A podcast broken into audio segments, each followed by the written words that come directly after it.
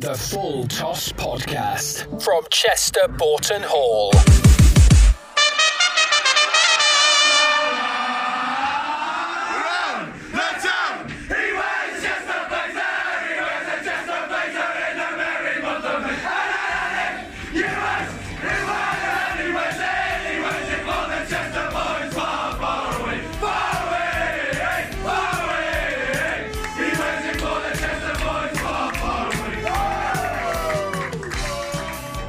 The nights are drawing in and not long to go, four weeks or so. Maybe a little bit more, but uh, hey, listen, welcome to the Full Toss podcast from Chester Boughton Hall Cricket Club. My name's Jim Law, and together with Lee Dixon, we'll chew the fat over uh, last weekend and, of course, look forward to next weekend and beyond for that matter.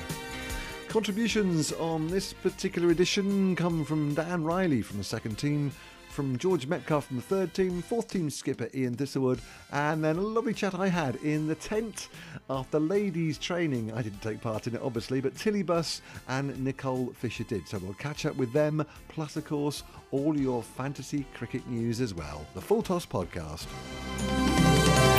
It's Cricket Jim, but not as we know it. Jim Law and Lee Dixon. The Full Toss. What's on at Chester Boughton Hall?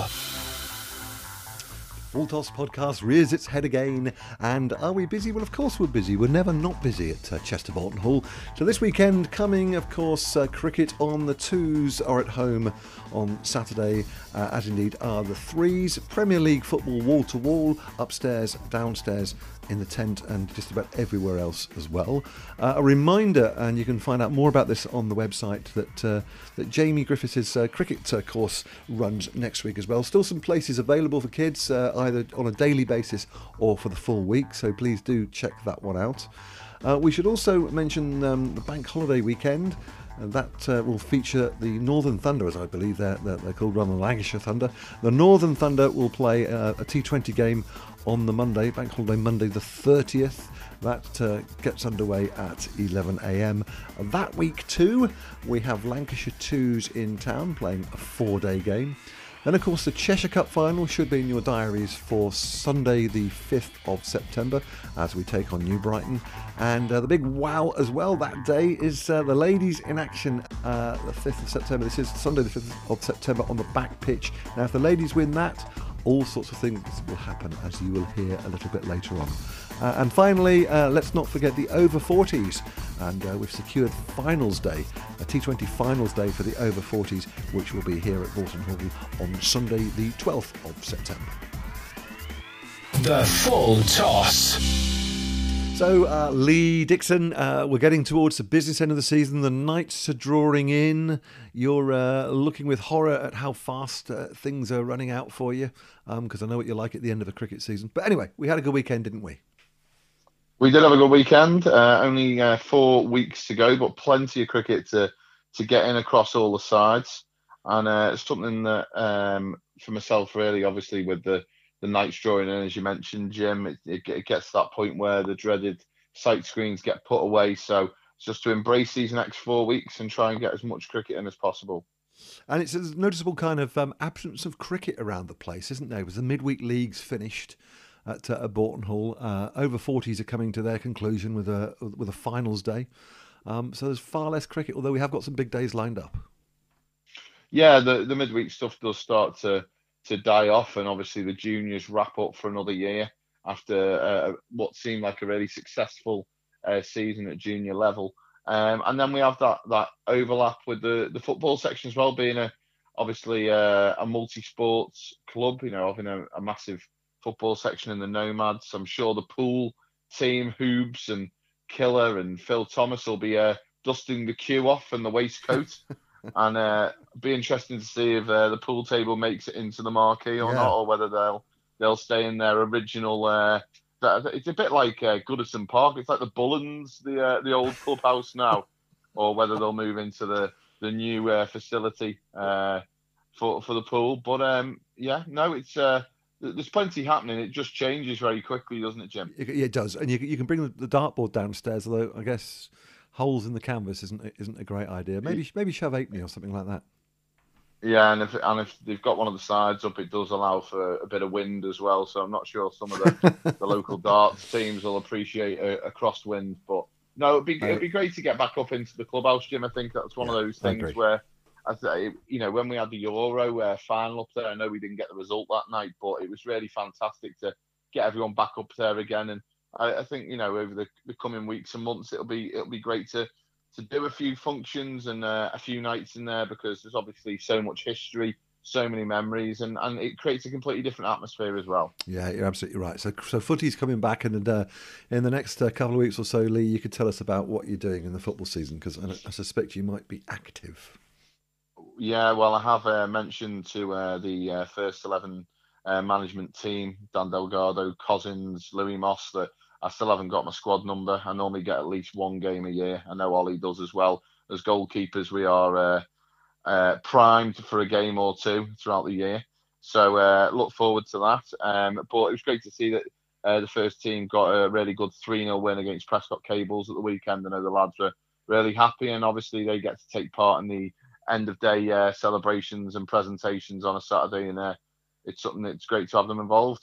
And the uh, the pitch looks great, doesn't it? With the, the new um, the new barriers up. If uh, if you've not seen it, folks, at the top of the hill, at the top of the back team cricket pitch, you've got now got some fantastic new barriers up.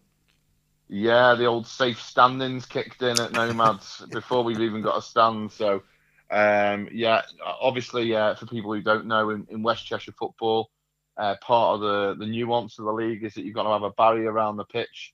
Uh, and obviously, because of that bank, uh, our barrier is uh, we, have took that one away at the bottom and uh, and placed uh, one at the top for the Speckies to enjoy and lean against um, on those cold and drizzly Saturdays, watching the boys fight out. But the pitch is, is amazing, and I know every team that come do look forward to playing there. And, and now the drainage and and uh, Keggy's got the mower set perfectly now after a couple of early seasons where we did have like a cricket outfield. It was a bit short, I think.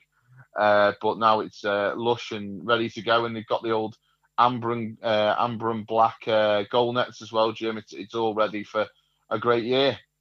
It certainly is. I shall look forward to watching a bit of football and potentially you as well, may I say. Anyway, okay, uh, we digress. We had a big weekend's cricket, Lee. Let's take the first team first, which is logical, I guess, um, and uh, a decent win against a, a, a, kind of a bit of a lackluster Alderley Edge. Yeah, it was a, it was a bit of a weird one Saturday. Obviously, we'll turn up. Uh, uh, probably would be game six on match of the day. Very much a, a, mid-table fixture and unusual for both sides. Both have got a lot of history of being near the top of the uh, the Premier Division. But Alderley Edge came. Uh, the Edge, obviously, the next day were taking part in the quarterfinal and uh, what would be the semi-final of the National T20. So you could sense that obviously they had a little bit probably more on the plate going into the weekend. Uh, Harry won the toss, uh, and then it rained. So I'm not sure he would have batted first, in it, which what turned into a 40 over game. Uh, but actually, I thought it worked out really well. Uh, we made a, a, fabulous 250 for five off 40 overs. Uh, star of the show was the re-emergence of Rick Moore, uh, 70 off 91. It was great to see him play with a bit more freedom as well, Jim. You know, he, mm. he, he played a couple of shots down the ground, which were very more, very much, you know, Rick Moore esque. Um, and uh, yeah, he, he, batted beautifully. Uh, a nice cameo at the start by by Warren and uh, Al Money kind of steadied it in the middle overs. He got 43 off uh, 53. I think it was uh, a bit different for Al. You know, as left-handers, we get the ball coming into us an awful lot, and uh, Ed Foster and uh, Windle um, both take it away from us. So that was a, that was a bit tricky for him um, but something definitely to work on. But he made 43. And then actually it was uh, that pair, Harry Kalor and Atif Kreshi, who uh, just put the foot on the pedal and just seemed to take the game away from Alderley Edge. Harry, 10 fours in his 56 off 37. Pretty special, to be honest. I think he's uh, really came of age this year with the batting. He's got a beautiful tempo about what he's doing. And, and, and, when, and when he starts really motoring, he, he does it in a different way, Jim. He's not, you know, crash and bash kind of. You're not going to see sixes flying all over, but you can comfortably look at the scoreboard and him be in for 15 minutes and be up on 25 and 30, and you don't know how he's done it. Um, and if people come down, obviously Atif at the ripe old age of 41, he's facing Chris Sanders, who's probably one of the quicker bowlers in our league. uh, who was really kind of firing it up a little bit in the in the quite a, a dull um, backdrop, you know, with it being a quite a drizzly day. And he played a couple of sublime shots all around the wicket. So Atif did a, a really good job. He got 250 as as mentioned.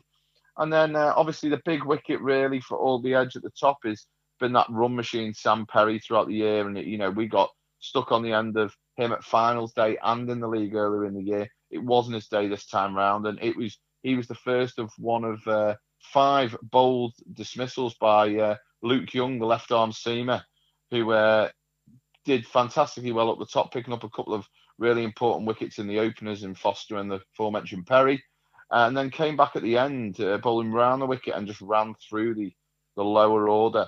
He was uh, equally uh, supported. Do you know what? George McCormack bowled really well up the top. Jim actually Yeah. felt Yeah, uh, a bit sorry for him because he'll bowl a lot worse than that and get wickets. Bowl with good control, took the ball both ways, and probably for the first time this year that kind of both opening bowlers fired at the same time. Something we've struggled with, but hopefully that's something that we can kind of build on and take into the last four games of the season. Um, and then it was, you know, Jack Williams and Harry Kaloran kind of came on later on and had to bowl to quite aggressive fields. Uh, I know Jacko's not a huge fan of having people round the bat, but when you've got 160 runs to play with, 170 runs with only a couple of wickets left, and he was, you know, reluctantly having to get guys under the lid. It was something we spoke about in the tent actually after the game, Jim. You know, it's a bit of a dying art. Um, Oh, I the, love it. the I love it. The old, the old back, back pad Yeah. and uh, short leg field, and it used to be that the youngest batter in the side didn't have a have a choice. I know certainly from my young minor counties days, having my helmet and box thrown at me at Banbury on that first game, I was thinking, well, what the hell are they giving me that for? uh, because I was the the the youngest batter, the least experienced. I was expected to go in there. Now it seems to be a bit more of a democracy. Uh, which I'll be honest with you, if it was my way, it'd be more of an Afghan democracy than uh, the current democracy that we have in our first team.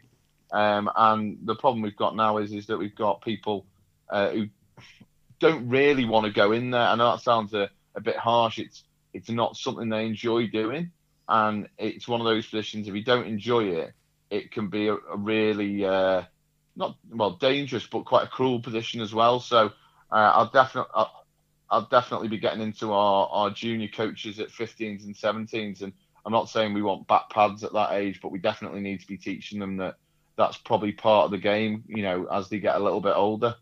Proper cricket. Just go, can I just go back to, to Luke Young for a second? A change of ends as well for Luke.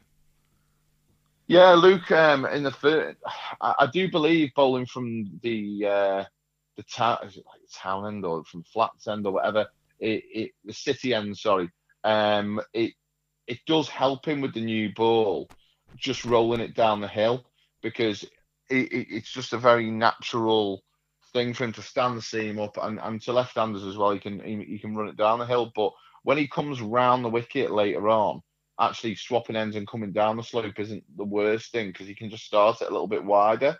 Um, whereas actually he, he has to come pretty straight. He's bowling round the wicket from the from the city end. So no, he bowled well. He bowled with good pace. He's starting to click, and you know could be quite interesting come the end of the season what what he ends up with wickets wise because I think it took him a little while to learn it. You know what the role was, and you know he's he's bit he's not got massive amounts of experience of opening the bowling at Premier League level before he came here, and part of the reason he came to Chester was to get that opportunity. So great for Luke. Uh, he bowled really well, and uh, yeah, a really good win. 25 points actually puts us in a in a really decent position in the league, Jim, in third spot. And you kind of look back at a couple of games earlier in the year yeah. where you know where we, we threw away wins, uh, where really we could be right in the mixer now. But it, you know, look, we've just got to look to to win these these five games we've got left and see where we end up. And you know, Nantwich and um, Didsbury have got some really tough fixtures. What's quite interesting, Jim, is is our foes from down the uh, Chester High Road, Neston, are in a little bit of bother at the moment. Mm. Um, and I'm not, I'm not one to obviously uh, wish Neston uh, any uh, any poor results, but they actually go to Didsbury and Nantwich the last two weeks of the season. So uh, I think uh, Monsieur Stokes, who we've obviously had on this podcast, a good friend of mine, and, and Mr. Rowland, uh, need to pull a finger out basically in the next two weeks, because otherwise it could be a really interesting final few weeks of the season. Okay. Um, and for Chester, then, uh, because of a cancellation earlier in the season with Didsbury about three or four weeks ago, um, it's a double header this weekend. It is. Uh, we we go to Oulton Park on the Saturday, uh, and then uh, we have Didsbury at home on the Sunday, which is a rearranged game for COVID. Uh, look, it's a it's a, one of those great weekends where if we're sat here this time next week with two wins, it really does affirm our position in the top three of the table, and it means we could have a little dip at trying to finish in the top two. Then, uh, don't win these two games, and we're going to get pulled right back into the pack and uh, for some people who don't know, uh, there isn't quite Champions League football on offer to finish in the top four, but it does guarantee you a spot in the national. And obviously, a club of our size, we're desperate to play in as many competitions as possible. And it was only four or five seasons ago we went on that that run in the 50 over competition where we got to the last eight of it. So you know it'd be fantastic to be able to qualify for that, and and also as well take that momentum into the 5th of September that that Cheshire Cup um, final day at Chester. Yeah, but uh, I mean, Oulton Park have had a cracking season, though, haven't they? And uh, they've got a couple of little starlets in that side there. Yeah, they've they've they've built really well. They've obviously got Ben Gibbon. He kind of jumps off the page at the moment. He obviously had a fantastic week in a very very wet game um, against uh, Wiltshire um, for Cheshire this week, getting wickets and runs. Talented lad, you know, obviously well over six foot left arm. You know, he really is a standout performer in the league with the ball. Um, and then obviously Rob Semi, who's captain in the three day side, seems to have took to it really well. Uh, obviously, a really important wicket for them. You've seen that when he tends to get runs, the rest of them can bat around him. So he's an important one. Danny, you know, Danny Leach does what Danny Leach does at the top of the order. So, you know, you kind of going through that batting lineup and you're going Mike Robinson, ex Chester boy, who's who's done really well. He's had some some really good performances this year, which culminated in a call up to the, the, the Cheshire development side uh, just a few weeks ago. Uh, Danny Leach, Rob Semi, you know, they're kind of your main wickets at the top of the order. And then that dangerous uh, all rounder and captain Martin East seems to be a bit of a thorn in our side, especially away from home. So there's, there's some dangerous players for them. They, like I said, you know, you've got uh, Ben Gibbon and Martin East again with the ball. So that's going to be a really tough task. You know, last year we didn't really hammer home uh, an advantage. I think we had them like 50 for five last year, and they ended up getting about one. It was damp wicket, wasn't it? Yeah, yeah, I remember. It was damp, and, and, and we, we were poor. You know, we, we really did take our, our foot off the accelerator. So it would be really good um, to kind of kind of make sure that we don't take them for granted. You know, and and it'd be interesting to see what the wicket's like there. You know, I always look back at you know going back maybe 10, 10 years. It was so so flat. It was an absolute run fest there. Uh, but with the weather around this week, it can be a little bit green, nip around a little bit. So look, our lads have got to be on their, you know, on their guard and make sure that you know that we put in a really solid performance. Andy Metcalf will come back in uh, after going down to the seconds for a week. Important that players, obviously, we've got a squad there, you know, and, and people are going to rotate in and out. So it, he'll certainly come back into the side and uh, with a, a, little bit of unavailability around and a, and a injury to Atif, Reg Wyatt's going to get another game in the ones. Oh, terrific! Uh, but it gets no easier, does it? The second, uh, the, the, second game, uh, second place, Didsbury. No, uh, Did, Didsbury are at the moment, in theory, uh, in the box seat in the in the title race. You know that uh, weekend where uh, we were COVIDed off, not much actually rained off. And I think that's going to, you know, be one of those things that we look at at the end of the year and go, you know, the kind of COVID rules. I've seen some stuff on message boards, Jim, uh, in the Cheshire League, yeah. not the Cheshire County League, where people are really not happy, where maybe people are manipulating these rules or bending them, you know, because they can see the weather's bad later in the week. Uh, obviously, COVID's COVID, and hopefully this is the last season we even have to use the, the phrase COVIDed off. Um, but, you know, I think certainly um, for Didsbury there, in, uh, you know, a really, really good position. It'll be really interesting, Jim. Uh, Cheshire have got a game next Sunday. Yep. Um, and obviously, we've had players this week in Rick and Al Money uh, playing for Cheshire, whether they're selected. But also, as well, Didsbury have got a number of uh, Cheshire players themselves in, in Nick Anderson, in um, Charlie Loudon, and um, Steve Green as well. And I, I know where is it Tim Hughes as well as played Yes, some is, games yeah. at the start of the year. Yeah. So it, it'll be re- really interesting. I know Nick's actually a big advocate of uh, ma- making sure that the county do get access to players, and uh, it's probably something for next year, Jim. It'd be great to. I don't know how we go about doing it. Obviously, league games are league games. We- hopefully, we won't have this problem next year, like I said with COVID. But trying to make sure that the cup games don't clash with the county fixtures because it would be really nice to see that county side bed down and and be able to not pick from yeah pick from a smaller group of players and make it that little bit harder to you know every cap is is hard to to get because uh, you, how many players have they used this year jim the county club must be 25 30 Uh, I'd say slightly more than that. Is, um, don't forget they had to change the whole side for one for one game. Um, and Yeah. the plus side of that is the strength in depth was fantastic. Yeah well obviously you look back on that game and you, you know you look back and you think you know chris stenhouse at the ripe old age of 35 uh, you know I, I went on wirral schools tours with with Stenny going back 1999 and uh, he, he, he still he, you know at 35 he still runs in off the same run up you know he's quality bowler.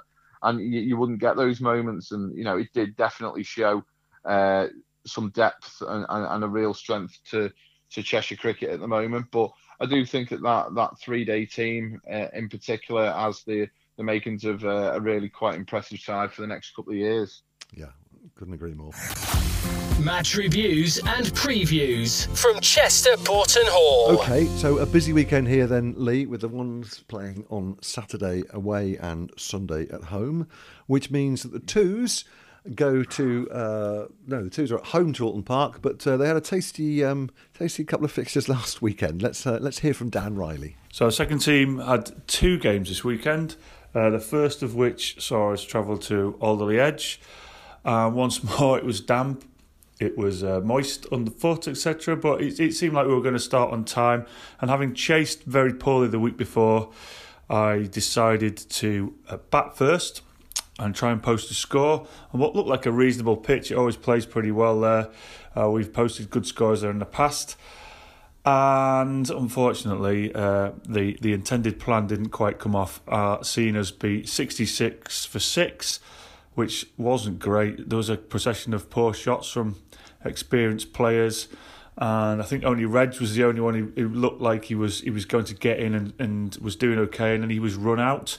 Uh, Matty Brain involved in a in a run out there. So at 66 for six, we were staring down the barrel of a very early uh, return from Alderley Edge, but myself and Matty Brain managed to uh, knuckle down, bat as sensibly as we possibly could. Uh, they had some very good spinners, um, Alan Day and Mark War- uh, Warnes, uh, who bowled very tidily, very very straight, and it was hard to score. But we, we, we found a way. We hit the ball on the floor. Novel idea, but it worked. And we, we managed to find a fence a few times too. We built a really good partnership um, with two overs to go. I, I, I fell. I was out, but we put on 70. Uh, we got the score well up into the 130s. Matty Brain was striking it beautifully. Definitely an all rounder nowadays. He's bowling great. He's batting really well. He's a great person to bat with. You just feel confident he's going to score the runs. Um, we ran between the wickets well, and uh, in the end, we managed 143, of which I got 27, and uh, uh, Brainer got a fantastic 55 not out, his first senior 50 on a Saturday, and uh, the first of many, I'd say. He, he's batted really well. He ran young Freddie Ogilvie ragged in the last two overs, and uh, they managed to sneak us up to 143, which clearly was well below par, but with the bulk of the runs coming from uh, the lower order, it, it wasn't ideal, and we got on the end of one of those innings that you can do in second team cricket every now and again. It doesn't often happen to us. Um, but uh, Alan Day, first team, ex first team captain, I believe, played a bit for Cheshire too, was playing in the twos for whatever reason, perhaps to keep an eye on the Cheshire pitch, perhaps to have a bat and a bowl before their big game on Sunday. And it didn't really. There wasn't. He was. He played beautifully. I tried lots of different bowling combinations. Braino had a go. Um, Jake Wonky had a go. He was quite harsh on some of the, any wayward bowling. And he won them the game with a fine 80 not out. Um, he hit the ball very hard to all parts. Um, nobody really. We, we He was less savage on some than others. Um, we managed to get two wickets. Uh, Matty Brain, that man again, got, got the one of the openers out And Luke Ramsey, returning from his first for his first game for a while after his elbow injury, he managed to remove our old mate Dill uh, again, caught it slip by uh, Mr. Ogilby, uh, and we lost. Um, it was a tough one, really, in the sense of we could have got 200, but we should have got 200, but he, he looked really, really good. Um, if we'd have got him out early, it would have been a completely different story. Uh, we, we've come on the end of a couple of times this season, uh, notably Toft at home and Neston away, uh, where teams have put out the best possible second teams they can, and we, we've we've got on the wrong end of those. Um, uh, but and this was a, a case of a really great player having a really good day, and uh, his, his miserly ten overs and his uh, 80 not out was was the mainstay in, in the game really. But uh, we moved on to Cheadle the next day um, with lots of changes to the side, where Jake was replaced by Sam Mallows. Um, Griff again not there, so I was captain again, and we had Archie Riley played and Will Fisher played and Jack McGovern, who's a really great second team player. It's unfortunate that he's such a good goalkeeper too. Um, but he's a really great second team batsman, so it was good to have him in the side. And we went there, and it was particularly green. The weather looked overcast. Wasn't certain how low it was going to play. We haven't played there for a couple of years. We didn't go there last year, and they came up from the league below, so we haven't been for a while. And when we've been there in the past, it's been really low scoring. So we, we I, I put them in, and we started off really well. Sam and Braino again.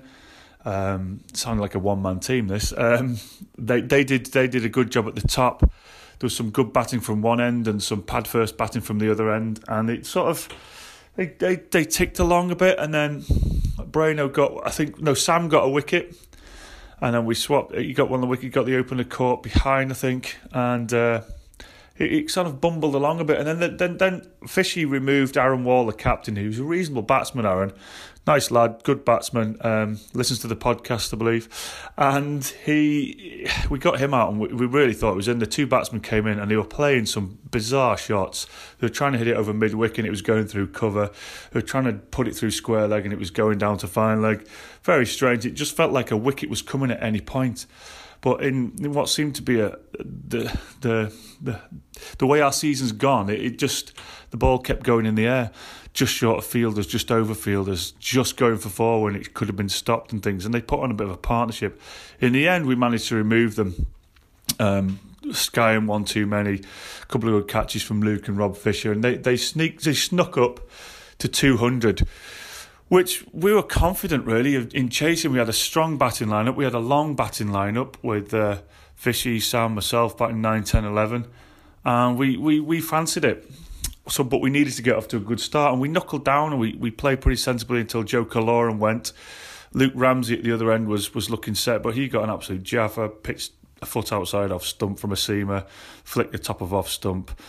Um, you know, one of those balls you, you get every now and again, but again, they seem to be coming this season. Um, then Spavo got in and uh, got himself in, was batting really well. He hits a really clean ball, Spavo. He, he batted nicely and he went back to one that kept a bit low, and he was he was gone for thirty. But we kept having partnerships. We'd lose two wickets, then we'd get a partnership, and uh, Jack McGovern, who can hit a very very clean ball.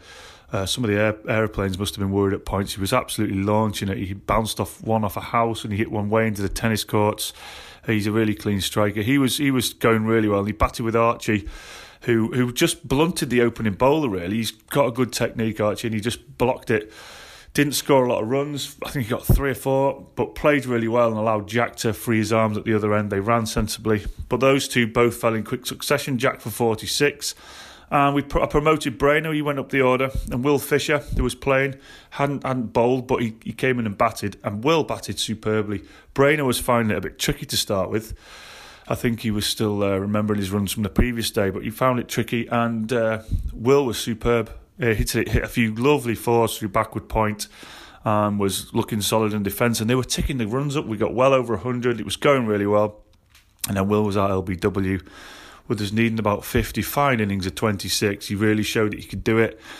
Um, which which is great to see. Um, so that was good. And then myself and Braino got got to get together, and we were kind of thinking, right, let's just do the same as we did yesterday and I was run out backing up at the bowler's end, smack back from Braino. I'd looking for the run, flicked the finger. You know, again, one of those things that seemed to be happening to us more often this season. And then in the end, Brainerd carried on batting, and we, we, we got to the point where we needed 11 off the last over, two wickets down. Then there was kind of a, a stall as Brainerd dived to get himself in, smashed his helmet, and knocked part of a tooth out on his on his lid. Which kind of and split his lip. It was a bit of a mess, really, and uh, many other people might have gone off and not wanted to come back, but he was quite philosophical about it. It'll get fixed, and he went back out there. We needed uh, 11 in the end, it came down to needing a six off the last ball, and having having lost a few and drawn a few, we haven't won for a, a, while. Um, he decided, rightly so, go for it, try and hit the six. Came down the track, took a wild swing, wild swing. He, he looked to hit it in his favourite area over mid on for six. Didn't didn't connect and was out stumped. Um, so we lost a game that we could have, should have won, but that's been a, a repeat of lots of things that happened to the season. But look, lots and lots of positives. Will Fisher and Archie Riley can cut it at second team against better bowling than perhaps they used to. They did, they did really well. Jack McGovern's certainly a second team player. Spavo's batting continues to impress. Um, we bowled well, we fielded well. Perhaps in hindsight, a bit Joe Root like could have done things slightly differently with the ball. But at every point in the game, it felt like a wicket was just just around the corner, and that one wicket could have just, I think, they'd have folded like a pack of cards. So onwards and upwards. We've got home game next week. It's bound to rain. Oulton Park at home.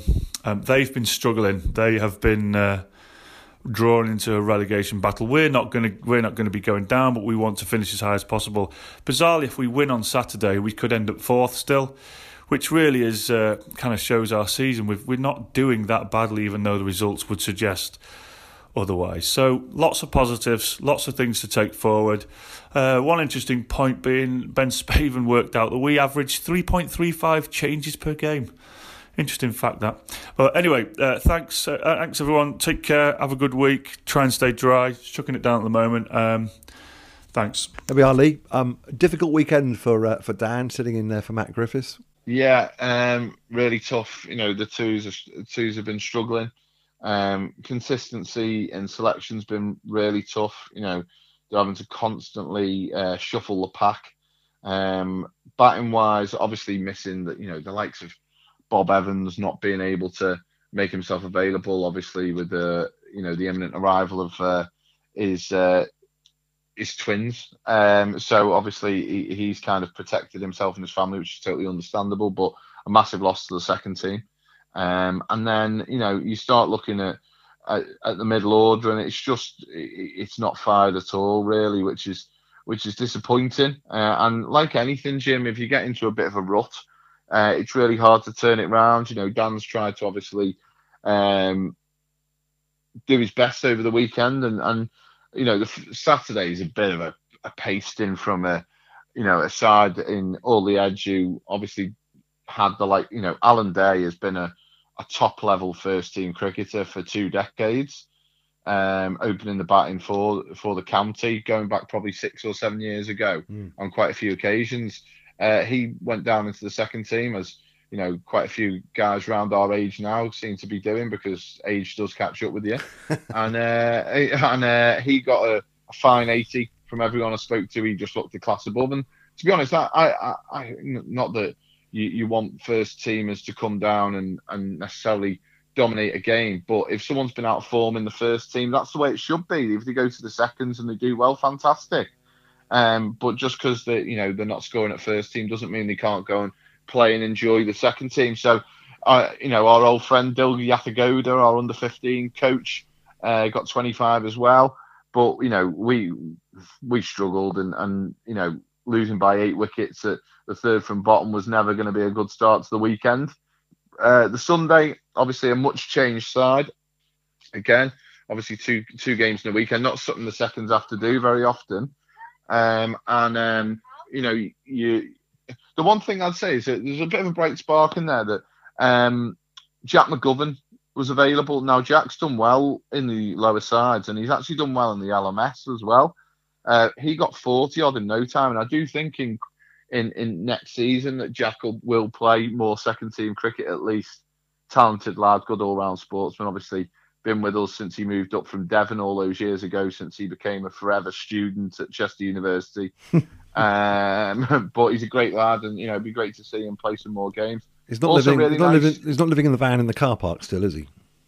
Well, no. I'm sure his mum and dad will come up in the camper and, and park in in the. Uh, start their own camper fest in the bottom car park. Uh, I'm sure Keggy enjoys that immensely.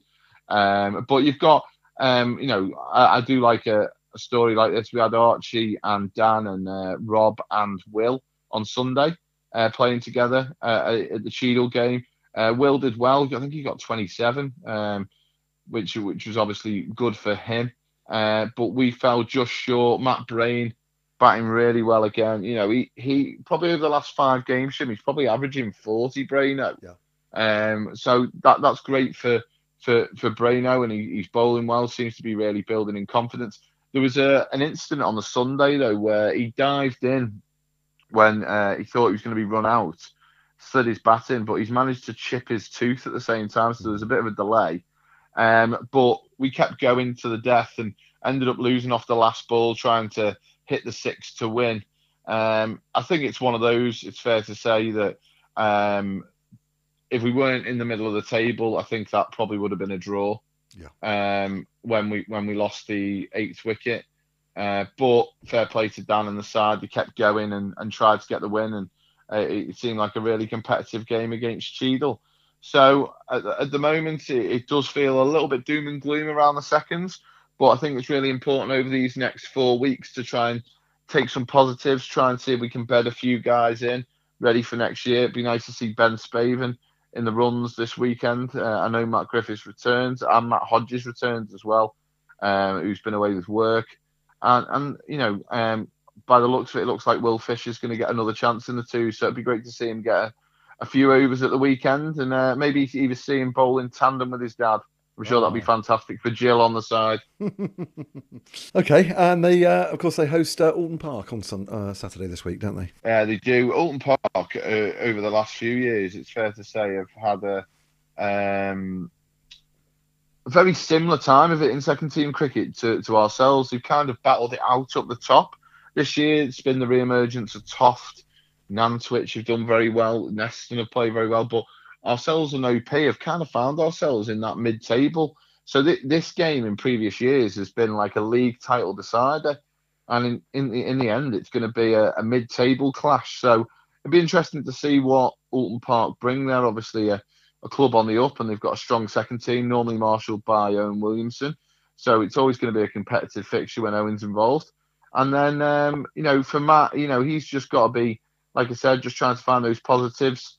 Hopefully, he can turn up and enjoy the Saturday, and we get some good weather and uh, and a good wicket um, at Filkins Lane. Match reviews and previews from Chester Boughton Hall.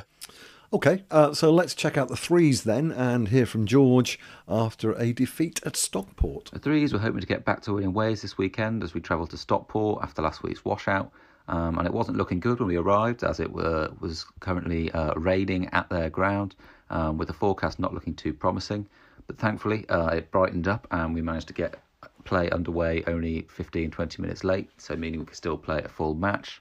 Um, Due to uh, unfortunate circumstance in the morning, it meant we actually only had 10 men. Um, but still, upon winning the toss, um, we decided to have a bat um, and hopefully set a good score um, and look to uh, hopefully bat them out of the game. Um, but unfortunately, uh, it wasn't to be. As a few of our batsmen getting stars, getting to about 10 and getting themselves out, we ended up posting um, 127 for 7 off our 40 overs. A few unlucky dismissals in there as well. Uh, Joe Maddox slipping and um, unfortunately finding himself in the middle of the wicket as he was ran, ran out. Um, but uh, notable mentions go to uh, Dave and Will Fisher, both um, added some vital runs at the end to push our score up to something almost competitive. And as well, Archie Riley, too, batted very sensibly um, for 30 not out. Um, and really stuck in um, when wickets were falling around him, which was great to see, showing maturity beyond his young, youthful years. Um, so we posted 127, as I said, a little bit under par, even though it was was a big pitch. Um, but we were hopeful uh, with a few early wickets, um, we may be able to pick up 25 points. And when they were 30 odd for three, we were very optimistic. Uh, Moss claiming all three of the first three scalps. Um, but their dangerous number three batsman was still at the crease and played himself in well, and then looked to looked to found the boundary and hit some very big sixes indeed. I think four in total. and I think he ended up with uh, 75 out of their uh, 120, 130 score, um, which really took the game take game away from us really. Um, but it was a valiant effort from the thirds, as I say, with only 10 men. Um, we definitely had the worst of the conditions bowling. Most of our innings through um, absolutely driving rain. Um, we could have come off if we wanted to, but we knew um, had, to, had we come off, we, we would have struggled to win, and we probably got less points than we got.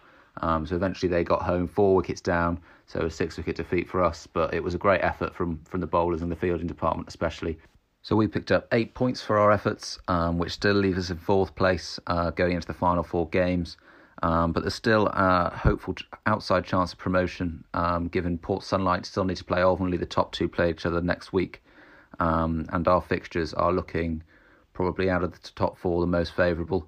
Um, so you never know, but we need things to go our way. But hopefully, with a bit of luck, we might be able to still get promoted. But we've obviously got to make sure we do our bit and win our last four games and add another 100 points to our total, and hopefully, we'll be there or thereabouts. Cheers. So, not a good day for George. Lee, what do you make of it?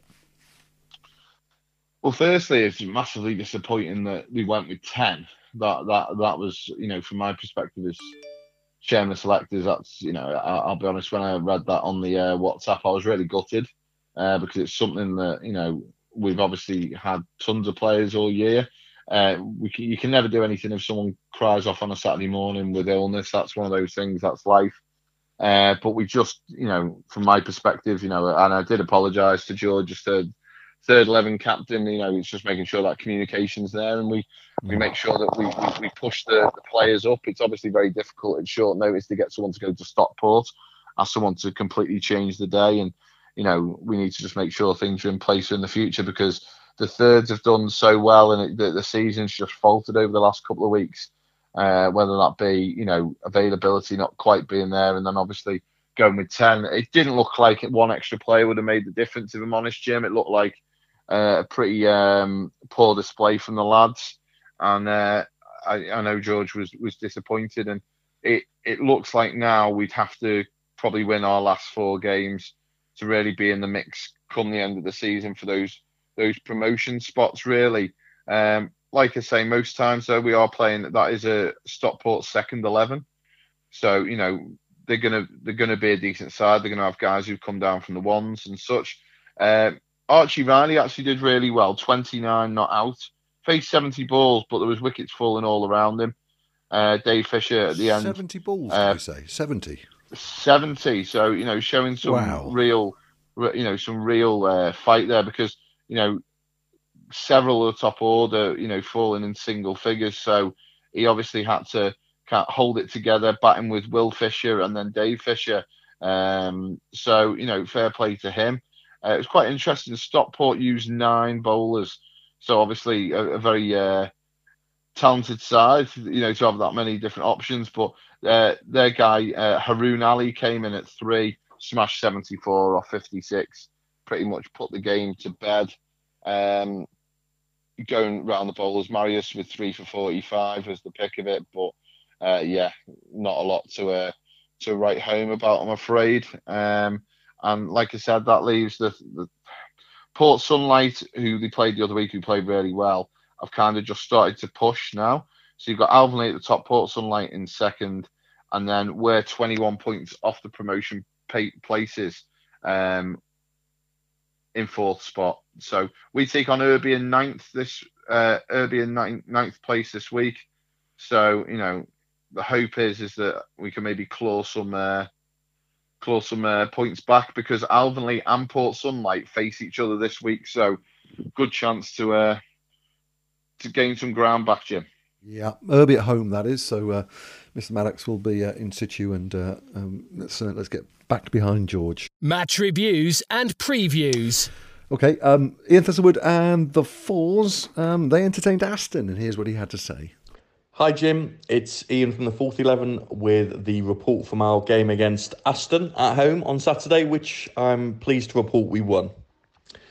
We're in peak holiday season right now, and um, for the first time, probably in two seasons, um, we had that um, uh, normally quite typical uh, scrap around during the week to try and find players. And unfortunately, uh, George could only get 10 out on, on, on Saturday due to a last minute cry off. I I had to um, approach a, a, long list of people to to get out eleven. Um, and in some ways, this is um, a bit annoying as a captain because I'd, I'd, forgotten what it was like. But on the other hand, it it did hand opportunities to a couple of our juniors who. Uh, hitherto haven't been able to um, break into the teams uh, above the quite strong and extensive ranks of seniors we have. So I was happy to hand a, a debut for the fourth eleven to Ed Tweedy uh, and um, and to retain Austin O'Rourke in the side uh, for the second week in a row. Uh, both uh, both juniors uh, alongside Alex Cotton, um, uh, and on Saturday we won the toss and we chose to bat first, which was based on our previous game against Aston, where we chose to bowl first and bowled them out very cheaply and then knocked it off in next to no time. So this this time I thought we'd take the opportunity to bat, and I'm glad we did because we managed to rack up a mammoth 290 off our 40 overs. Uh, Mani Periasamy uh, got 102. Uh, uh, just past his ton before trying to hit the ball over the marquee and being caught on the boundary, and um, and I finished with uh, 133 not out. So um, my highest score ever, which was uh, which was nice for me. Um, Ed Tweedy looked um, looked handy while he was in, and then unfortunately missed a straight one. But you know, uh, plenty of time to learn.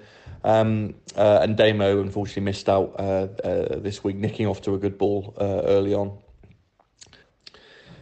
So chasing 290 in 40 overs is uh, quite an intimidating prospect, but credit to Aston, they absolutely came out swinging, and um, they were about 90 for none after 10 overs. Their, their opening batsman, who, who actually also opened their bowling, um, absolutely smashed it. He hit one one six over points, which was just incredible off um, off Jamie Littler. And um, it's the first time this season, in fact, for many seasons, that, that Jamie has really taken some serious tap. Um, but it, but in the end, uh, a bowling change, bringing on Dave Henson, uh, uh, broke that partnership, and and thereafter, uh, the Aston team didn't really have the same firepower lower in the order, and and uh, ended up at about 190 for five or six. Um, so a long way short of our target. Um, but um, but they gave it a good uh, a, a good stab early on. The um, the wickets were shared around. Um, uh, I'd say pick of the bowlers this week was Dave Henson, who's who's added a kind of a slower ball cutter to his his arsenal, and it, it really paid off this week because we didn't have a, uh, a spinner. Chris Bell was away this week, so um, so Dave's um, variations really helped break the deadlock and um, uh, and secure us the win. Um, special credit this week to Ian Boothroyd, who um, who put his hand up midweek and offered to to wicket keep. He's never done it before. We didn't have a keeper, um, and he uh, bravely and manfully put his hand up, his his gloved hand up to um uh, to stand behind the wickets. It's a tough old job, and um, uh, I, I think when the first ball from Alex Cotton whistled through um, into uh, Ian's gloves, he gave me a slight look of uh, despair on what he'd uh, what he'd agreed to do while I was standing at slip. But he did a great job, and um, I'm very grateful to him for um, for doing it. So the Fours, uh, like the rest of the teams, approach the back end of the season, the final furlong, and we're comfortably in second place in the league. I think realistically, we're a little bit too far behind Christleton to. Um, to seize the league title this year. That uh, uh, remain a very strong side and and will uh, justifiably earn a promotion this year.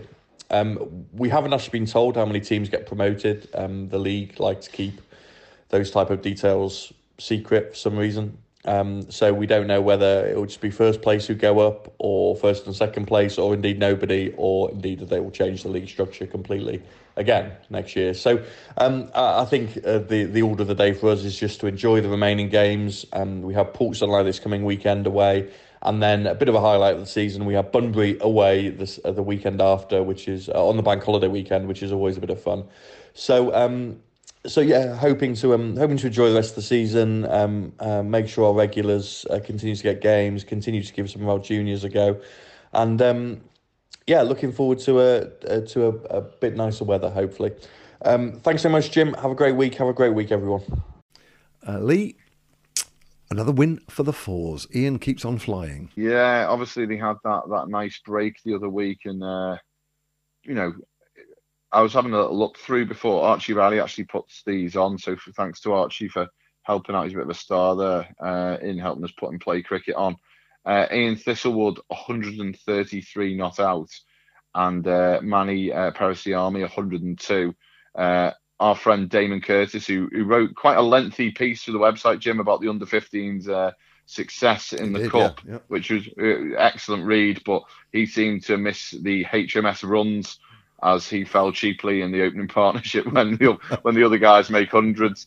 Uh, me and Rick often laugh about that because it does happen. Normally, when two people make hundred, someone's royally missed out somewhere. But 290 or 40 overs, um, yeah, some of the bowlers took some real tap.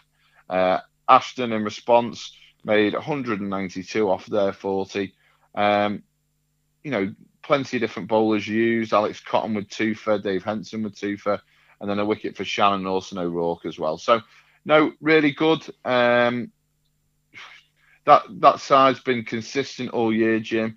Uh, obviously, we've we kind of mentioned Christleton just march on. They're just absolutely miles ahead at the top. But that does put us back into second spot, and uh, with a game or two in hand, we we could manage to to get promoted, which would be fantastic from Division C West. So it's it's also good at this time of year, Jim, the, the fact that got a few holidays and stuff like that. So different people and you know uh, different players are starting to get opportunities as well, which is good. Uh, and ho- hopefully we can have a, a couple of really good nights in the tent between now and the end of the season. We should mention the fours this weekend are uh, away to Port Sunlight, shouldn't we? Yeah, they are. Yeah, um, the the fourth, it's, it's another one of these grounds. It's not one of those notorious third or fourth team haunts. You know, your Uptons, your Nestons, your Irbies, your Warringtons. Mm. So they really look forward to going to these different places, and uh, it'd be nice to ask in next week exactly what uh, what facilities, what's the ground like. Jim Law and Lee Dixon, the full toss. Okay, um, right. So, um, arguably, uh, in the in the review, uh, best to, to last, and uh, it's been a big week for the ladies. Lee, um, I got the chance to catch up with the uh, with Tilly Buss and with uh, skipper Nicole Fisher in the tent after training, and here's what they had to say. Ladies Captain Nicole Fisher and Tilly Buss sat in the tent just looking very content after a fine win, Nicole, last week. Yeah, a very exciting win for us and a very important one as well. Um, yeah, Didsbury are obviously a very tough team, um, and we were going out with a very strong team, and we were so up for it. Um, we had to keep our heads on. It was a bit of a nervous start to the day, but um, we just got out there and played our own game. Um, it was a very wet day at Wythenshawe. We had to come off a few times when we were in bat, but we managed to post 112 runs. Um, there was a few of us who chipped in with a few, but the main score came from Meg Curitin, who hit a fine 38. It really wasn't a batting pitch at all. It was very green, and the outfield was very wet. Um, but yeah, we managed to post 112, and we kind of said that 80, 90 would be a good score on that pitch, so we we're really happy with that. Uh, we then went out onto the field and we had a much more attacking field than Didsbury, that's for sure. Um, they had a few people out on the boundary from the off, which kind of give, gave us the impression that they weren't maybe as up for it as we were. Um, so yeah, we went out with our bowling attack. Um, Kate Kopak and Tilly Buss opened the bowling, and Tilly managed to take a wicket with her very first ball. Um, it, she took the wicket of Roche, who is Didsbury's captain, and a really big wicket to get. She's been scoring hundreds this season, um, so that was a great start, and it really set the tone for us. That was then backed up by Gemma, Georgia, Charlie. They all got one wicket apiece. And then Daisy also bowled really well. She got two wickets for only six runs off her four overs and then Kate Kopak came in at the death and took three wickets. So she had a fine economy, only going for seven runs off her 5.3 overs. But not only was the bowling performance good, the fielding performance was really, really good. We were stopping runs left, right, and centre, and catches win matches. We all managed to take all of our catches, and some of them they were hitting very, very hard. So yeah, we managed to get them all out for 85. Um, it was looking a bit tense nearer the end. But yeah, obviously Kate Kopak came in and cleaned up, which was really good. And there were cheers from the sidelines as well from all our supporters, which was nice. I mean, that, that's a strong side then, isn't it? Because you've got a, a, a cracking opening attack there with uh, with Kate Kopak, our good old friend Kate Kopak, and this lady here who will have a word with Tilly, who's still travelling up and down the country I am to play for your mate. I am, yes. I wouldn't have it any other way. Fantastic. So, just you, you were on the podcast a little while ago uh, telling us about your new job, but you're still living in the north, aren't you? Working in London and playing cricket for Nicole and, and, the, and the girls on, uh, on well, whenever. Yeah, yeah, I am absolutely. I'm um, travelling up from Yorkshire every weekend and staying with Nicole in her lovely new apartment, I must say. Um, and uh, yeah, managing to get the games in around work, which is which is really nice. And still enjoying your cricket. Absolutely. Uh, yes, I'm looking to play when I move down uh, down south as well, but uh, hopefully not too soon. And look, we were talking um, earlier in the season about uh, the difficult, this kind of sticky start where runs were at a premium. Um, what's changed to, to get to where we are now at this time of the season? I think you touched on it earlier with the, the batting depth that we've now got. Um, we've we've got some really strong players that have been uh, brought in this season. Uh, I'm looking at uh, Georgia. I'm looking at, at Katie Bennett as well. Those those are two key players that have come in for us, and they're um, yeah they've given us the depth that we've needed and we've needed for a long time. Um, we needed some support for Ali and Nicole who were um, do do us a sterling job, but uh, they needed uh, they needed some friends in the back. So uh, yeah, we're really glad that uh, we've got some new people on board and. Uh, yeah, they're doing us a solid. Fantastic. It's startling changes at Nicole, um, really. I mean, you talked you talked about this transformation season, and it's gone pretty much to plan, hasn't it? Yeah. Maybe a bit quicker than you thought? Um, yeah, w- I think we're still kind of. I know that Lee doesn't like the word rebuilding. We've talked about it a lot, but I think we are kind of still building that team, and this is such a good foundation for us. I mean, winning the league would be amazing, and it's a real confidence boost then, and it really keeps those players that we've brought in. Um, it keeps them interested. It keeps every everybody's happy, and that's the main thing. Um, everybody's really enjoying their cricket. They love to be here as well. We're getting plenty down in the tent after training and everything, where it only used to be a couple of us. But yeah, we've got a really good atmosphere going, and like Tilly said, we've got some really good new players coming in, um, and all of our players who have been here for years, like the youngsters, Gemma. Uh, we've got Daisy, who's come through the ranks from Joe Herbertson's lot. Um, they've really, really improved this season, and I think playing in our team, we've got a mix of experience and youth. And those youth players have come on so much this season. They've been playing for Cheshire. Um, some of them, like Nandu's, been playing above her age group, so she's been playing for Cheshire under 18s when she's only 15. Um, Daisy Cook's been playing for the under 15s when she's only 13, and that's just kudos to the setup that we have got here. Um, with them playing in the seconds as well, getting that bit more experience, time out in the wicket. Mandy's really got that running really well. Um, and it's just good to get everybody's confidence levels up and yeah, keeping everybody happy and enjoying their cricket. That's the main thing. And representation for the Cheshire side and for the league side. Yes, uh, we played um, a Cheshire representative, league representative side played against the MCC on Thursday. Um, there were 12 of us named uh, in the team, and six of which were from CBH, captained by our very own Ali Cutler, um, which was great. Um, and we had a couple of really good performances from our girls there. Tilly managed to take two wickets, one of which, may I add, was a beautiful in swing ball. um, and um, then Katie Bennett hit a fine 34 as well, and it was really nice. Um, we were actually playing against some girls from the league who play in the MCC side, but we were actually playing with some of the Didsbury girls, which was um, it was a good laugh, and they're really nice girls, but. Then we had to put our game faces on ready for Absolutely, Sunday. absolutely. yeah, uh, keep the niceties just to that day. No, but they're, they're a good bunch and it's a really nice league to play and everybody gets on and everybody just pats each other on the back when um, we have good days. So yeah. And, and this this lady to my right has been uh, steaming in a fair bit, hasn't she, over the season? I've She watched her side on. A bit of pace there, Tilly. well, I'd like to think so. Not quite what I used to be, but you know.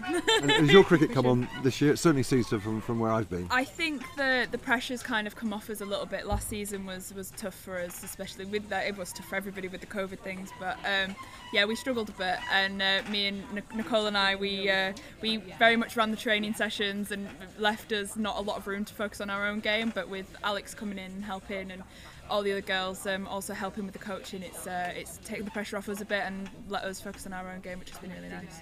Good, good. Okay, so remind us of when we can see you in action next in this big game then. So we have two games remaining, and we need to win one of the two to secure the league. Um, so our next game is at home on the 5th of September, same day as the boys play the Cheshire Cup final. So we will be on the back pitch, and that is against Stockport Trinity.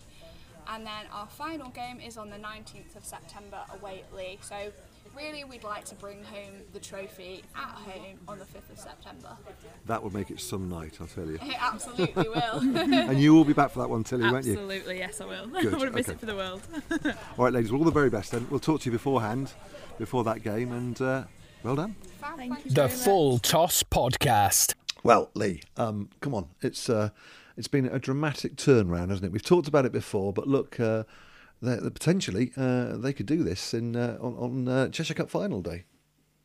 Yeah, well, it sounded like you caught the back end of a party there, Jim, doing the uh, doing Always the, a uh, party with the ladies there. are in the tent. always a party. But no, it is one of the a dramatic turnaround. I'll be honest, at the start of the season, I don't think that they probably would have um, touted themselves as as a, a potential championship team. They were looking for one of those kind of higher berths in the league after quite a tough year last year. But it does look like quite a few of the, the girls seem to have clicked and, and the sides, you know, kind of bedded together.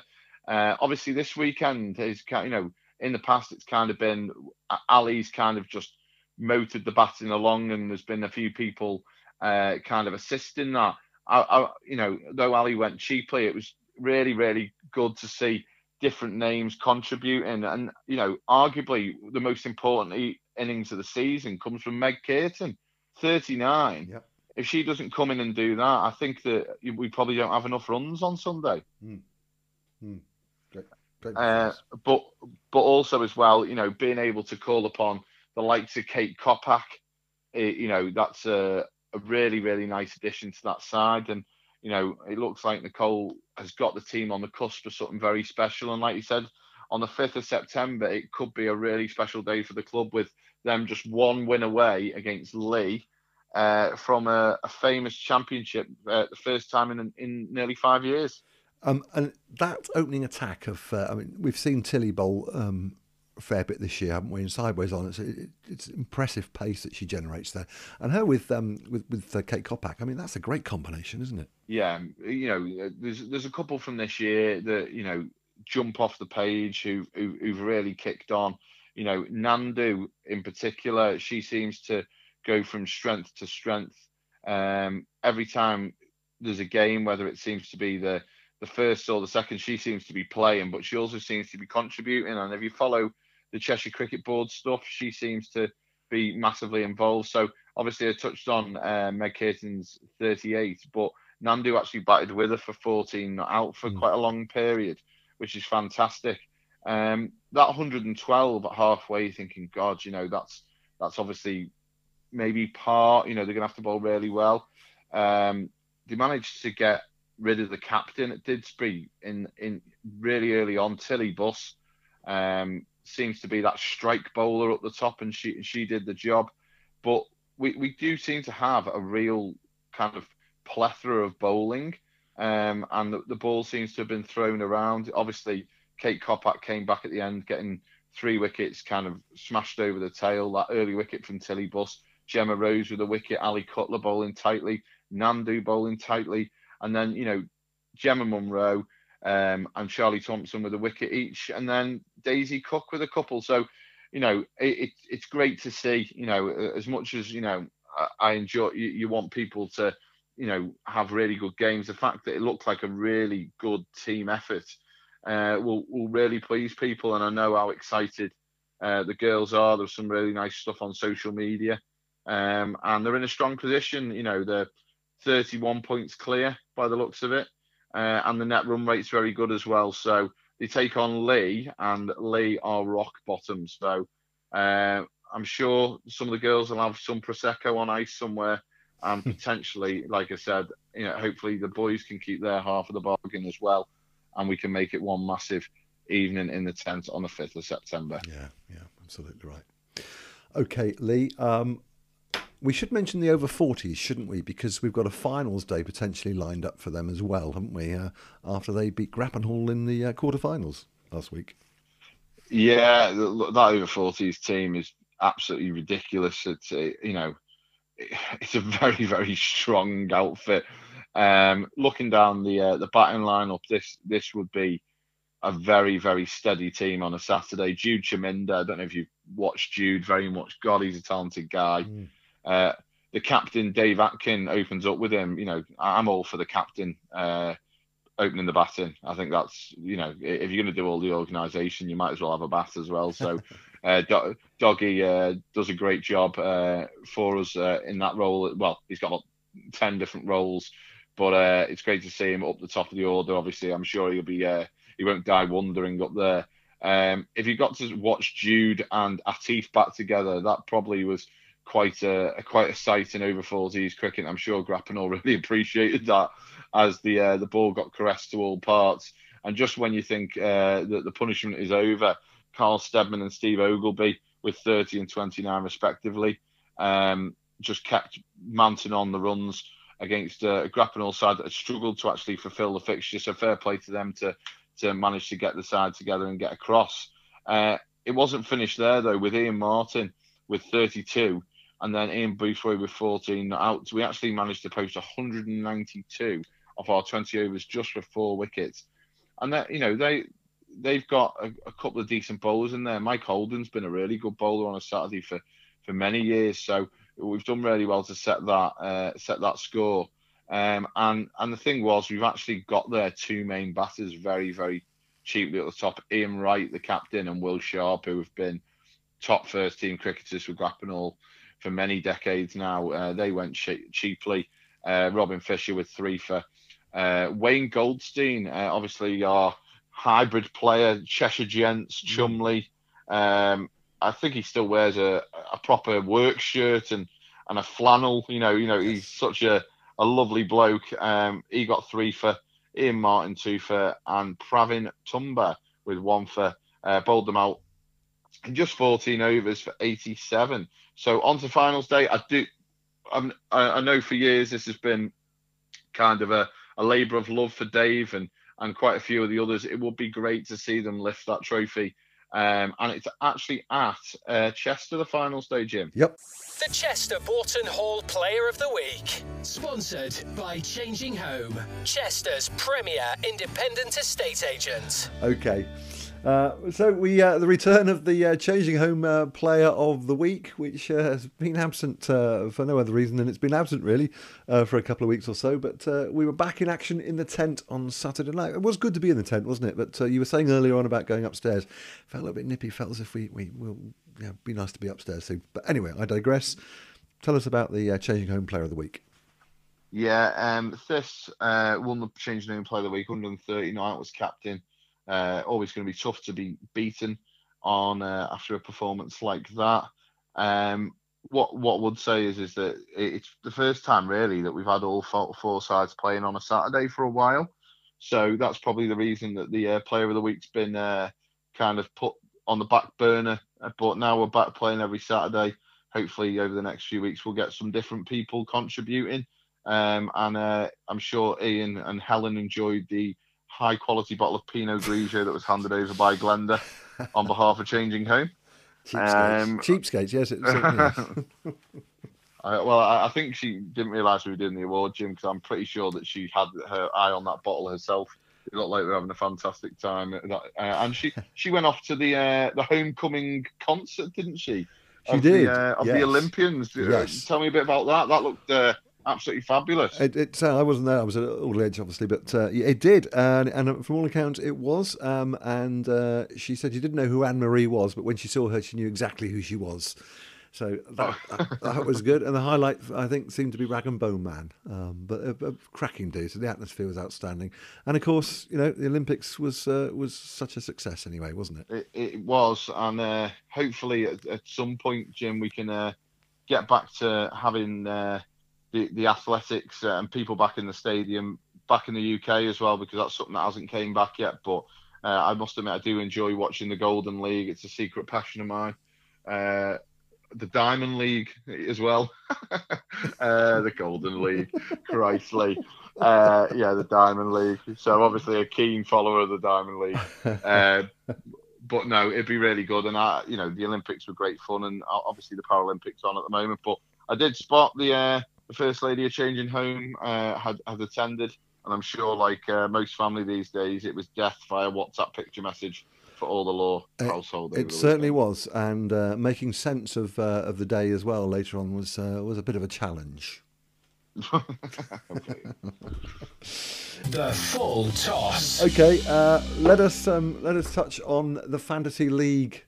Lee, if we may, I know it's uh, something that's very close to your heart. It's got a, a little bit further away though as the weeks have gone on. And how are the standings looking? Um, yeah, fancy league. I'll be honest with you. I'm trying anything just to try and claw some points back. Oh, and where's, um, Jack? where's Jack, by the way? Where's he gone? Uh, uh, no, I think he's uh, obviously working extremely hard at the moment. Yes. Um, but we'll definitely get him. I, would actually like to get him on live, Jim. I think it's important that we get a real insight to to the man, not only as fantasy league uh, extraordinaire, but this guy's probably one of the greatest bowlers this club's ever seen. So obviously we've had him on with uh, with Harry, but may sneak him on for a kind of fantasy league slash Jacko chat. Um, preferably not after a couple of pints because that's when James comes out and not Jack. Oh yes, yes, I've heard him. Uh, uh, let's do that. The, yeah, the fan, the fantasy league is has turned into the Bundesliga quite quickly, as uh, John Scott, who uh, is is the best part of 700 points clear at the top, uh, pulling away from uh, Marius, Dan Pon, Nicole, Dan, myself, Warren, um, Andy Metcalf, Harry Kaloran, and Leggers pulls up the top 10. If it was the F1, he'd get a point for that. Um, but, you know, the one that's kind of coming out the pack is the Golden Duck Pond, Julia Pond, one of our favourites. She was the top uh, point scorer this week. So she must have had Ian Thistlewood in her side. Um, but it, look, it's been great, and you know, the main thing that's been so good about it is Jack's managed to maintain the points, be it going on the board week in week out. So well done to Jack. It's not as easy as it sounds. Um, no. And, and, and, and, we, we did have we've had 50 uh, teams take part in that, so raised some really good money for the club. And, and like I said, John Scott will. At the moment, he looks like he's taking a victory lap. It would take something pretty special from the other sides for, for him to falter at this point, and uh, I'm sure the the prize will be completely worthy of uh, the entrance fee. A bottle of Pinot um, Grigio, probably. Well, you know, we wouldn't want to waste a good bottle on that, but I'm sure uh, a Whitchurch Sports uh, trophy won't be far away for John. Um, it's, a good job he doesn't take it seriously, isn't it? It, it is good, uh, Jim, and to be honest, it's uh, it's one of the reasons, one of the few reasons I'm looking forward to the end of the season is the uh, constant text asking where the teams are. so we're getting there. Getting there, matey. Okay, uh, so that night's drawing in. Training on Thursday night for you. Uh, cricket of the weekend. Uh, anything else going on? No, just obviously, you know, uh, guys who, uh, especially kind of the under 15s, uh, any parents or whatever are listening. If if you've got a, a son for on a the boys is on a Wednesday, the third and fourth team nets are still going on, and obviously, if, if I, I presume that the girls are uh, already at the training with the women on the Tuesday. Uh, but then, you know, also as well, getting people down to those Thursday nights. They've been really well attended this year. Uh, it's been, you know, fair play to Graham Money. He's been there every week, um, assisting the uh, the first team, which has been great um, in that far end lane. And uh, yeah, it's, it's it's just kind of ticking over. Jim hoping to maybe run some sort of function in the next couple of weeks. We're a little bit kind of snowed under at the moment, obviously with games, but it'd be great to get that kind of what one functioning before the end of the year, and then look at the end of the season do. So there's a there's a, there's a few bits going on, but I'd really really like to uh, see us see if we can sneak together four wins. We we haven't had that for a while. See if we can have a four win Saturday because there's nothing quite like it. Okay, Lee. Well, thank you as ever. Um, go and have a lay down because you've earned one, and uh, we'll catch you next week, matey. See you next week. Take care. Bye bye. Cheers. Thank you, Lee. And another Full Toss podcast sinks into the sunset. Right, so thank you very much to our contributors this time round Dan Riley from the second team, third team skipper George Metcalf, fourth team captain Ian Thistlewood, and uh, ladies captain Nicole Fisher, together with Tilly Buss. Thanks to Lee Dixon for sticking all the bits together with us. And uh, thank you to you for listening, of course. And if there's anybody you want to hear on the full toss or you want to be on it, let us know. Uh, lots of things lined up. I know we keep saying that, we just don't get around to it, but we will do. Have a good week. Watch some cricket. We'll see you next time. The Full Toss Podcast from Chester Boughton Hall.